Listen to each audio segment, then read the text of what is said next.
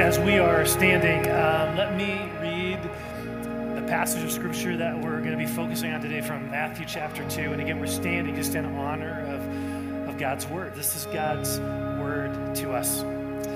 After the Magi had heard the king, they went on their way, and the star they had seen when it rose went ahead of them until it stopped over the place where the child was. When they saw the star, they were overjoyed. On coming to the house, they saw the child with his mother Mary, and they bowed down and worshiped him. Then they opened their treasures and presented him with gifts of gold, frankincense, and myrrh. Father, we thank you for your word to us. And we acknowledge without your Holy Spirit um, making this come alive, it won't. And so we want this to come alive in us. And so we pray, Holy Spirit, we ask you to speak to each of our hearts that you would apply this word, whatever part of this message that has been prepared, you would take it and apply it to each of our lives and it would find fertile soil. So, apart from you, Lord, we can do nothing. I can do nothing. I just offer this message to you and pray for you to use it in all of our hearts for your glory. In Jesus' name, amen. Amen. You may be seated. so, super glad all of you are here. Uh, greetings to our traditions venue. You guys rock it. And um, those are friends in LaSalle, and also all of those who engage online. We have some people around the world that are engaging online. So, welcome to all of you. One of the highlights of this year, of this year for our church, is our Christmas Eve services. There's something so powerful about, and, and you guys know this, there's something so powerful about gathering together as a body on, new, on Christmas Eve to just to focus our hearts on the true meaning of Christmas. And what makes it even more powerful is that there are a lot of people, there are often people who are disconnected from God that actually want to be in church that day and are open to experiencing Jesus personally. They just need to be invited.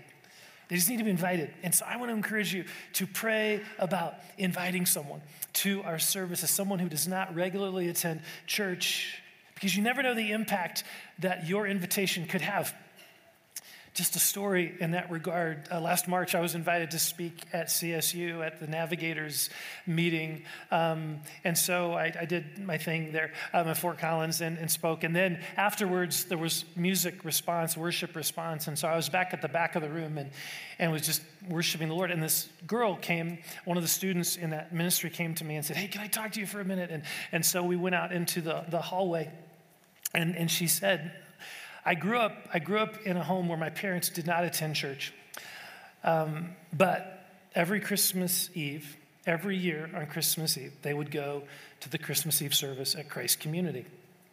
And as a little girl, I would pray that prayer with you at the end of your message, inviting Jesus into my heart. I didn't know what all of that meant, but I knew I wanted him in my life. So she goes, she grows up, goes to CSU, gets involved in NAVS, begins growing in her faith. Now she's involved in full time ministry at a college campus.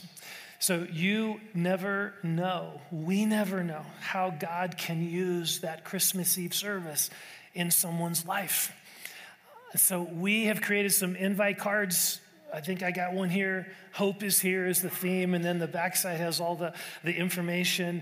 And we encourage you as, as you leave later in the, the, at the end of the service, just grab some of those cards and invite coworkers or neighbors or friends or the person at Target. You said, whatever. The service is going to be an hour long. It will include some Christmas carols and some special music and a lighthearted video and then a, a short teaching about the hope that Jesus brings into our lives. The theme is hope is here. And by the way, logistically, typically our middle two services are the most well attended. Um, and so if you're able to go, if you're able to go to the earliest service, which is the one o'clock, or the, the 5.30 service, or of course the 11 o'clock service where KJ is leading that, that would be awesome just to make room for people. And if you're able to park at the Central High School lots, that would be really helpful as well. We, we just want to be a church that's about hospitality, and that's a part of it. All of us can help make this a hospitable place by where we park and the service we go to, all that stuff. So thanks for all you do to, to make that happen. It's going to be an amazing day on Tuesday, so be praying about that.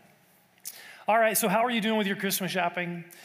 See, some of you, I know, some of you are like horrified that I even ask because you've been done for three weeks or whatever.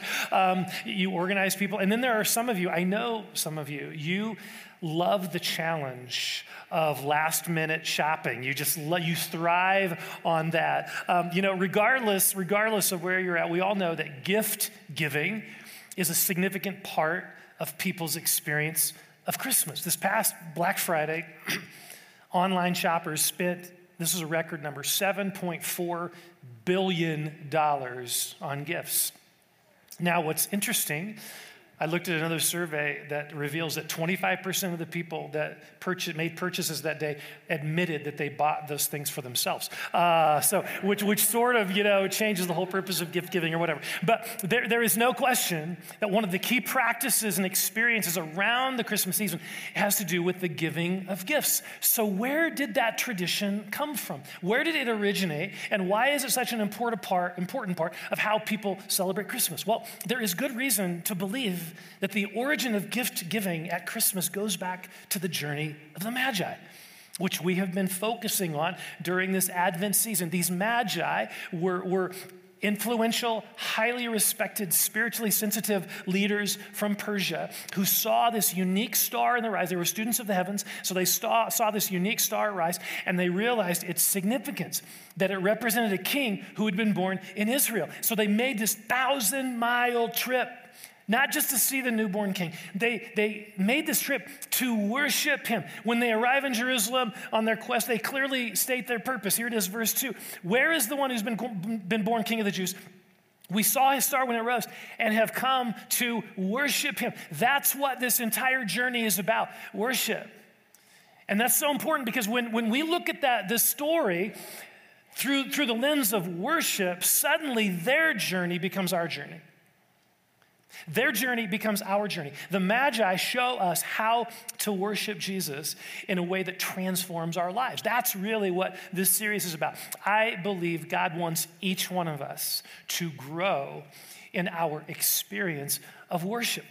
There's this place in the book of John, chapter 4, John 4, where Jesus makes this fascinating statement about worship. Check this out. He says, Yet a time is coming and has now come when true worshipers will worship the Father in spirit and in truth, for they are the kind of worshipers the Father seeks.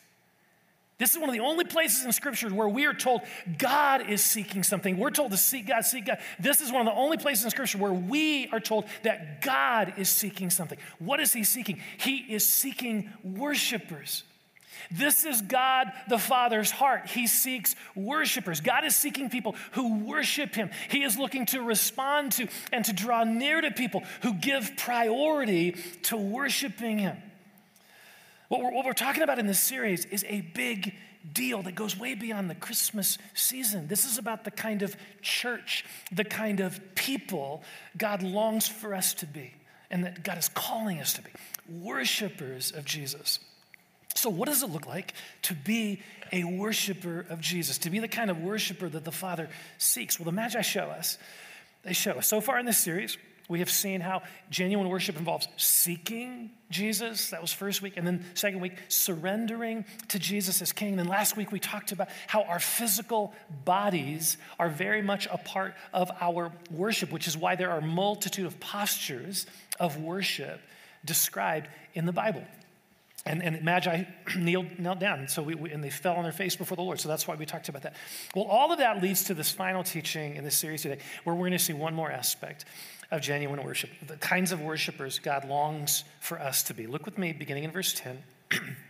when they saw the star, they were overjoyed. On coming to the house, they saw the child with his mother Mary, and they bowed down and worshiped him.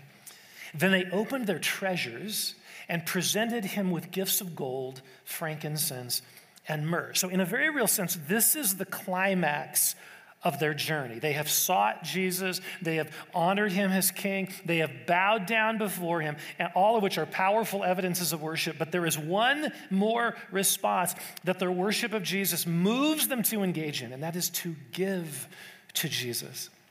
They realize they are in the presence of a king, and so they choose to give something to this king. And in doing so, they reveal another very important aspect of worship. Worship is not just about the songs we sing to Jesus, worship is about the gifts we bring to Jesus. Matthew tells us that the Magi opened up their treasures. they had carried these gifts for a thousand miles in order to give them to Jesus as an expression of their worship of Him. See, here's what I want us to understand worship and giving are absolutely interconnected. They can't be separated. Worship and giving are absolutely connected. In fact, let me, let me say it this way we give to whatever we worship. We give to whatever occupies central place in our heart. For instance, if we worship our appearance, if that occupies a central place in our heart, we will give lots of time and money to shopping and surgeries in order to improve our appearance, right? We give to whatever we worship. If we worship having material things, we will give lots of time and money to having stuff, working extra hours and extra jobs and over leveraging credit card debt in order to maintain our spending habits. Again, we give, my point is that we give to whatever we worship, to whatever occupies that central place in our hearts. No one has to tell us to do this. No one has to tell us to do this. No one has to force us to do this. It is a natural response to that which we treasure to that which we value. See, the Magi gave of their treasures to Jesus because they treasured Jesus. Their giving to him was an act of worship. And we too have this amazing opportunity, this amazing privilege to express worship to Jesus through our giving to Jesus. So, what do you give to a God who already has everything? right? What do you give to a God who already has everything? Well, the Magi help answer that question for us. In the gifts they give to Jesus, we see three things that we can give to Jesus as an expression of our worship. so look again at verse 11. Then they opened their treasures and presented him with gifts of gold, frankincense, and myrrh. That reminds me of the Sunday school teacher who asked the children what gifts the wise men gave to Jesus, one of the children immediately replied, Gold, Frankenstein, and Smurfs. Okay, uh, so. So, and, and by the way, here, the fact that there were three gifts is why many Christmas carols and nativity scenes and all of that have three magi, three wise men. But actually, the, the text doesn't say there were three wise men, only that three gifts were given. You can trick your friends with a question on that or something. Okay, so what is the significance of each of these gifts? Well, I believe each gift symbolically represents something we can give to Jesus. I think that's why Matthew listed them specifically. Otherwise, why would he do that? They're listed here because I believe they represent a symbolic, something symbolic, or in a symbolic way, they represent what we can give to Jesus. So the first gift mentioned is gold. the Magi gave gold to Jesus. At that time, gold was the most precious and valuable substance on the earth. It was often used for currency as a form of money, and it would certainly have been used that way for Jesus and his parents, by, by Jesus and his parents. So, one of the areas from which we can give to Jesus is our finances. When we look at our society today, I think it would be fair to say that money is something we all treasure. It is something that we value. It's something that's very important to us. It's something that we like to spend. It's something we, you know, most of us, some of us like to save, maybe. Um, but all spend and save, we, we all like it, right? Which is all great. That's all great. But as Jesus tells us a few chapters later in the book of Matthew, it is also something that is competing for our worship. It's something that is competing for first place in our hearts. So look with me at what Jesus says. This is just a few chapters later in the book of Matthew. For where your treasure, same word as in Matthew 2:11, we just read they gave of their treasure, same word. For where your treasure is, there your heart will be also. No one can serve two masters. Either you will hate the one and love the other, or you'll be devoted to the one and, and despise the other. You cannot serve both God and money. Now, notice that word money is capitalized in this verse. Why is that word capitalized? There's a reason. It's because the word Jesus uses in this passage is technically not the word for money.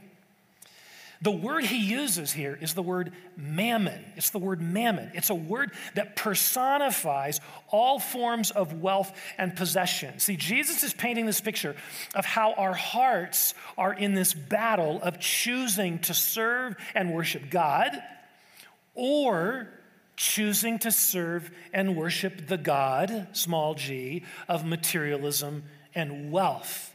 That's why it's capitalized. That's it's very significant. And, and Jesus' repeated answer, whenever he talked about this whole issue, and he talked a lot about it, whenever he talks about this issue, his answer to how we establish his lordship in our hearts and our in our lives, how we establish his lordship over materialism, the answer was consistent. It's, it's simple. Not easy, but it's simple. Give. Give. Be generous with your finances.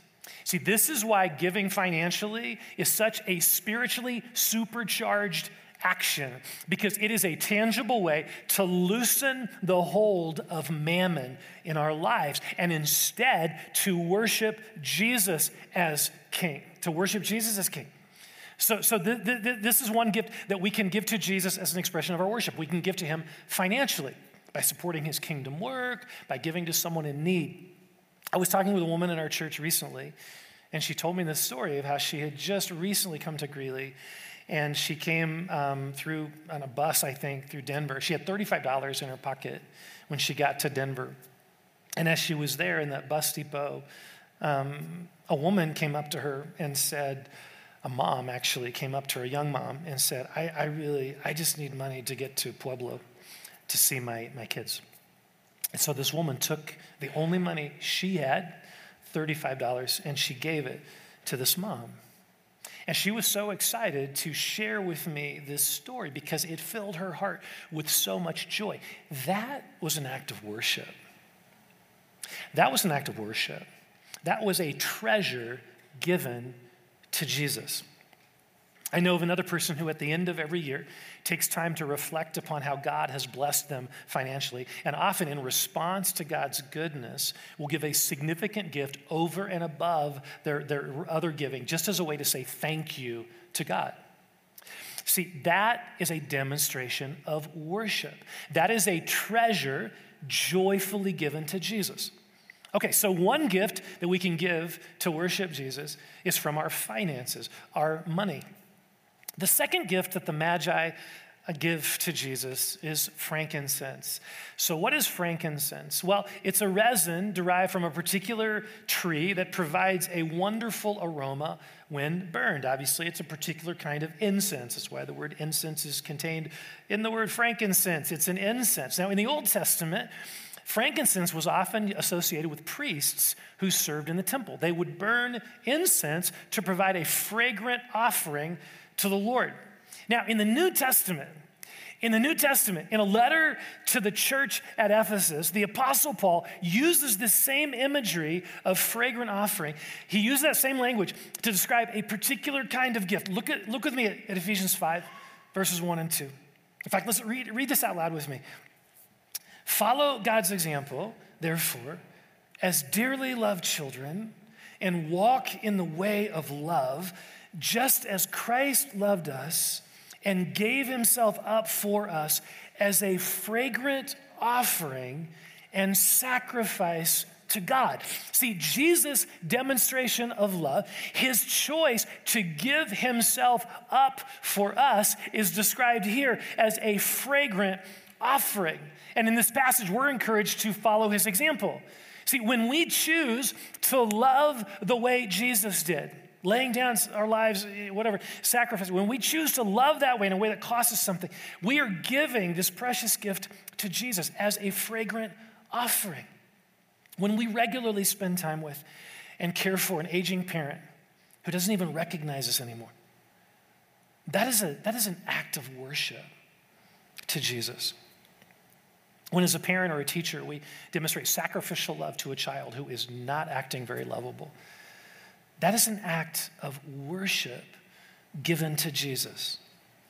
When we choose to forgive someone who hurt us, and it's really hard to do that, but when we choose to bring that offense to the cross and leave it there, that is a fragrant offering of worship to Jesus. Even if no one else sees or no one else notices, God does. God does.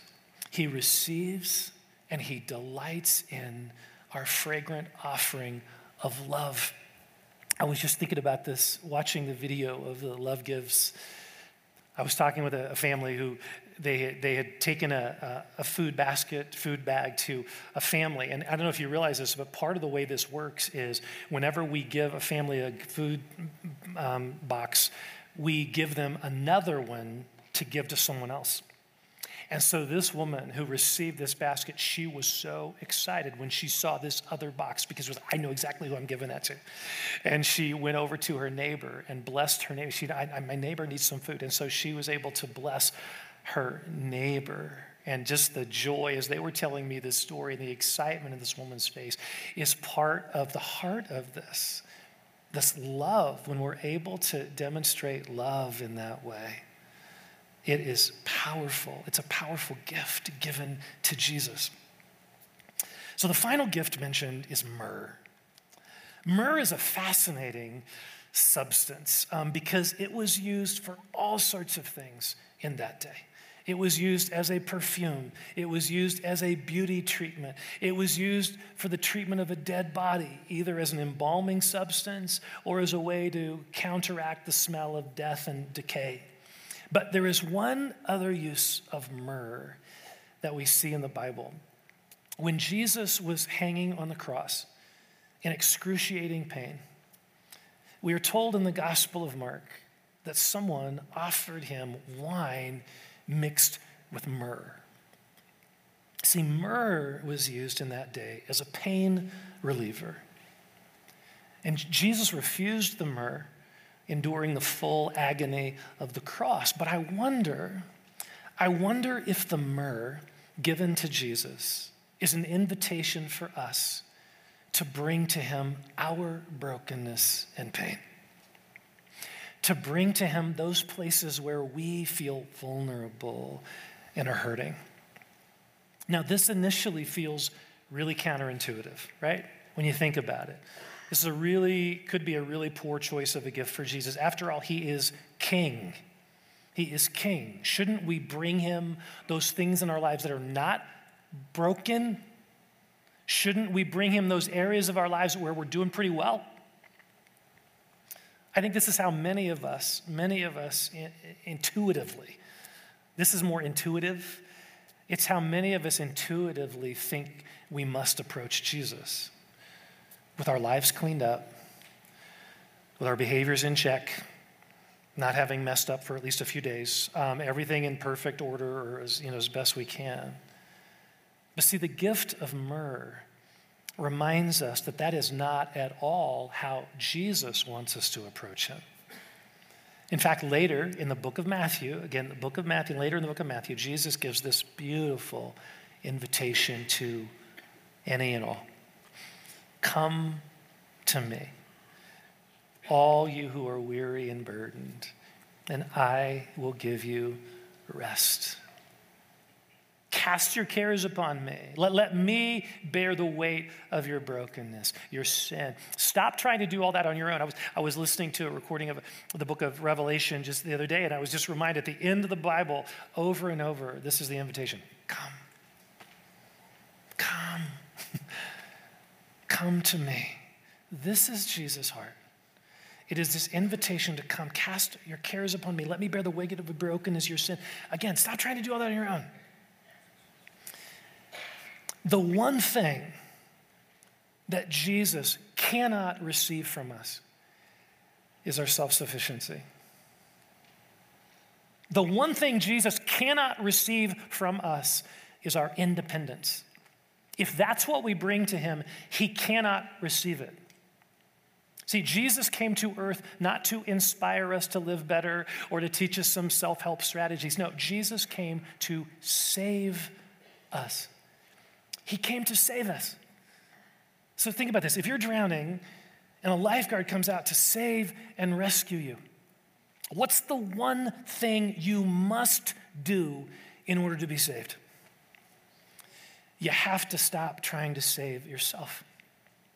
You have to stop flailing on your own and let the lifeguard get close enough to actually rescue you. You see, at that moment, your self sufficiency and independence are your worst enemies.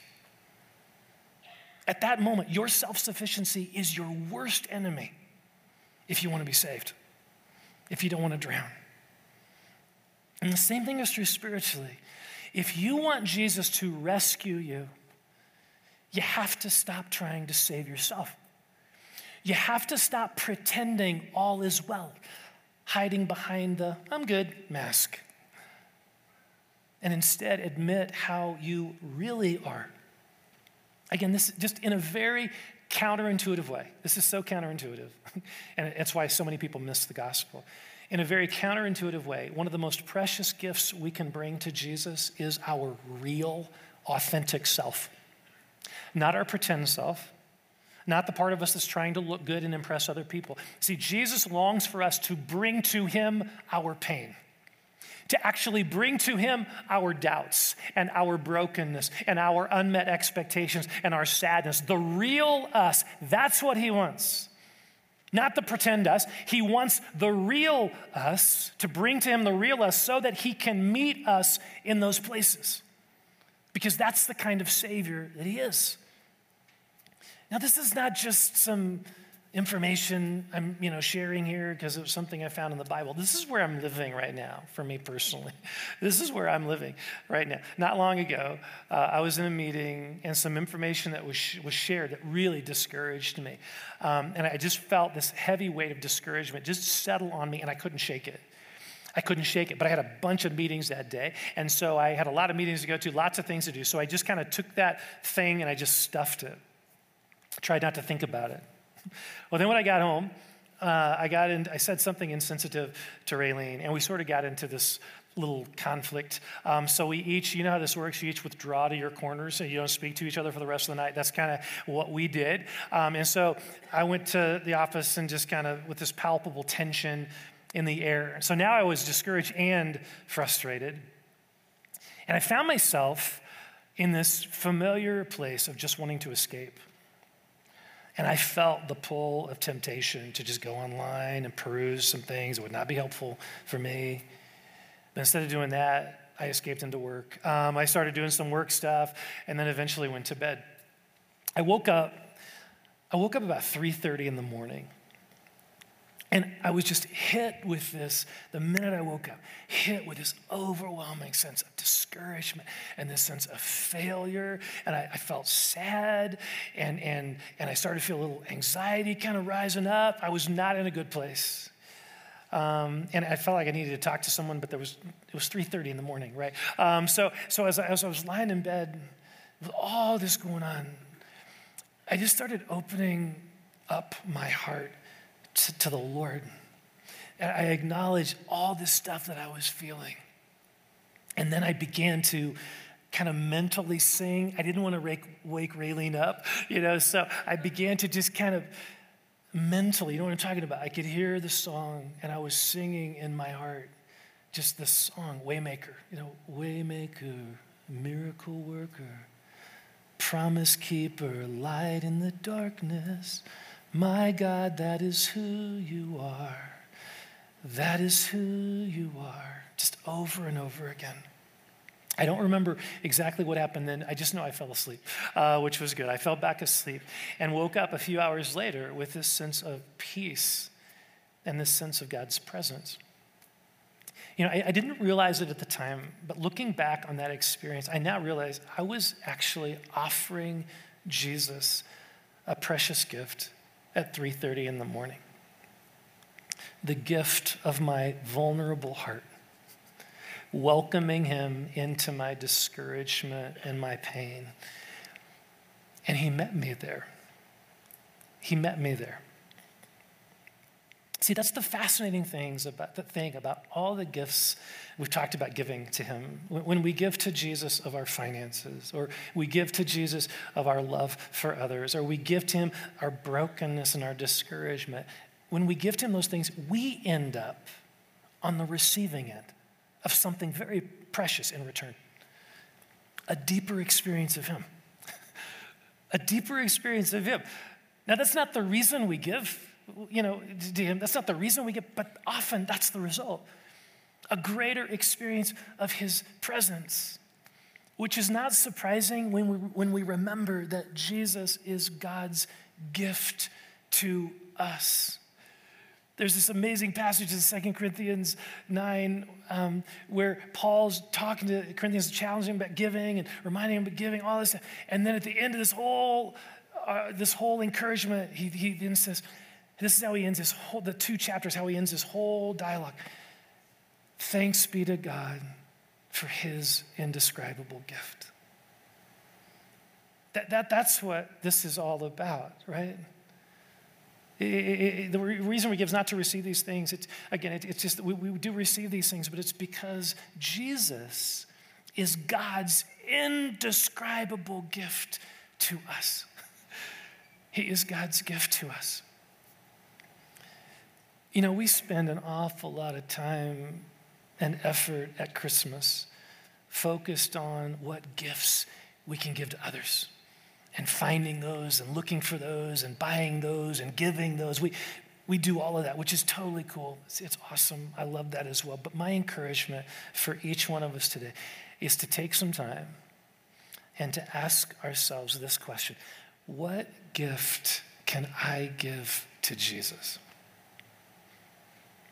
What gift can I give to Jesus, my amazing King and Savior? Amen. Let's, let's pray.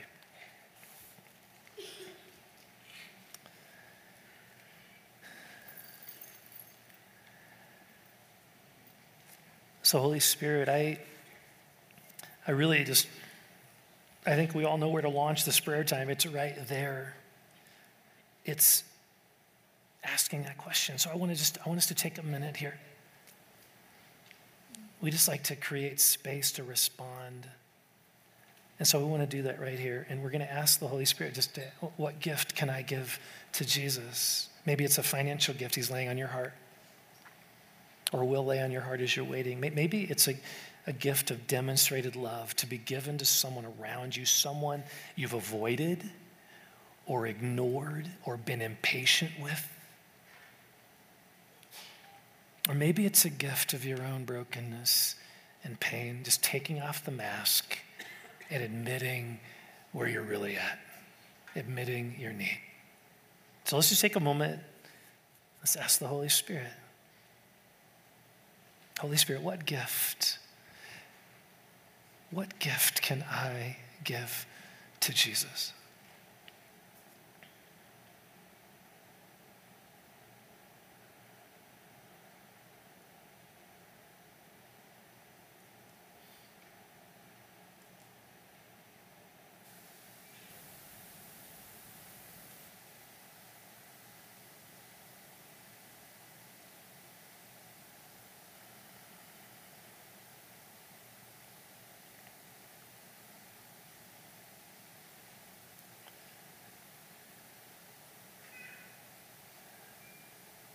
Lord, would you help this be a question that we, what an amazing question we can ask. Again, we're, we're so focused on giving gifts to everyone else, which is totally fine, but what gift can we give to you? What gifts can we give to you? And I pray, Lord, as we take this question with us, we think about this even beyond this holiday season as worship is an act of giving. I pray, Lord, that you would continue to grow us in this joy and privilege of worshiping you in this way, of honoring our King in this way, because you are worthy of this. You're worthy of all this and more. We love you, God. So while you're, just continue to sit in that place just with the Lord, what He's speaking to you, I want to give another invitation here because, and you can just keep your head bowed, but this may relate to some of you here, but that whole thing I was just talking about, the gospel is so counterintuitive. Because so many people think, okay, if I'm going to get to God, if I'm going to have a relationship with God, I got to clean up my life. I got to stop swearing and I got to stop looking at porn or whatever it is. I got to clean up my life and then maybe God will accept me. That's just how we intuitively think of a relationship with God works, but the Bible makes it so clear. The gospel makes it so clear. That's not how we experience a relationship with God. It's so counterintuitive. Jesus, this is why Jesus came to earth. He came to give his life on the cross to pay for our sin. It's not about us cleaning up our lives. He's already paid for all that. So he, he offers this to you as a gift. And what do you do with a gift? You don't work for a gift, you don't earn a gift, you don't try to clean up your life to earn a gift. You receive a gift. Jesus has already paid the price, but he's inviting you to receive this gift this gift of his forgiveness and his love, and he actually comes to live in you. And you begin following him as King and Lord. This isn't just fire insurance to get to heaven. This, this is following Jesus as your love and treasure. It's that journey of that. So if you would like to receive this precious gift of all that Jesus offers you, I would love to lead you in a prayer right now. And you can pray with me in the silence of your heart, just pray with me. Dear God, I admit that I've done my own thing, gone my own way, and, and that I'm separated from you because of it. But I don't want to be separated from you. And I realize there's nothing I can do to clean up my life, to earn my way to you. which is why you sent your son Jesus to me. Jesus, you gave your life on the cross to pay for all of my mess ups and failures. Thank you for doing that. I choose to place my trust in you alone, Jesus. And I now receive from you the gift of your life, your forgiveness, your presence living in me. I ask you to change me from the inside out through the power of your love. And God, I want to pray for anyone who prayed that prayer. I pray they would grow in this amazing relationship with you. And if you prayed that prayer, tell someone, let someone know. So they can walk with you, and we as a church, we can walk with you in this journey with Jesus. So, God, we love you. We love you.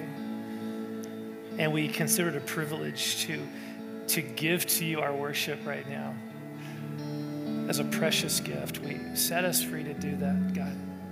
Set us free to do that. So why don't we stand? Uh, if you want to sit down at some point, that's totally fine. If you want to receive prayer, we have prayer team available during this time where you can just go back to a prayer station and they'll be there.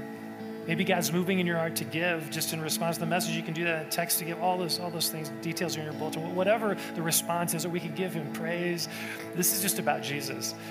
So, Lord, we love you. We love you. Set us free now to give to you ourselves, to give to your worship, because you are worth all that.